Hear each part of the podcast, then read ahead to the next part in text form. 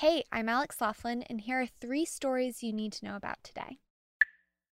Michigan Congressman John Conyers says he will temporarily step down from his position as ranking member of the House Judiciary Committee, while the House Ethics Committee investigates allegations that he sexually harassed two women who worked for him. He announced the decision in a statement on Sunday and emphasized that he denies the allegations. House Democratic leader Nancy Pelosi said the House will hold mandatory anti harassment and anti discrimination training. She also called for changes to the Office of Compliance and to the Congressional Accountability Act to, quote, put an end to the days of secret settlements paid for by taxpayer dollars. More than 300 people were killed after an attack in a mosque in Egypt's Sinai Peninsula on Friday.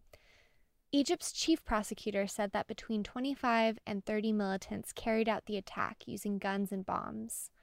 There was no immediate claim of responsibility, but the multi pronged style of the attack is similar to those carried out by jihadi groups affiliated with ISIS and Al Qaeda.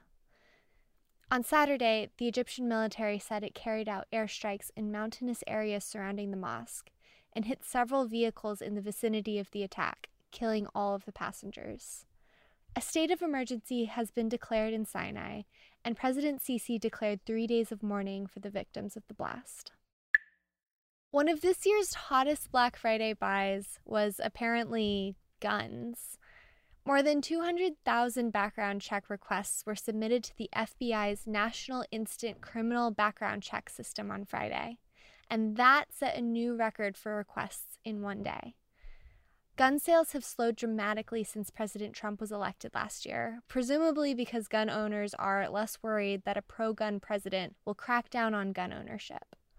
But the record number of gun purchases has been broken every year since 2014.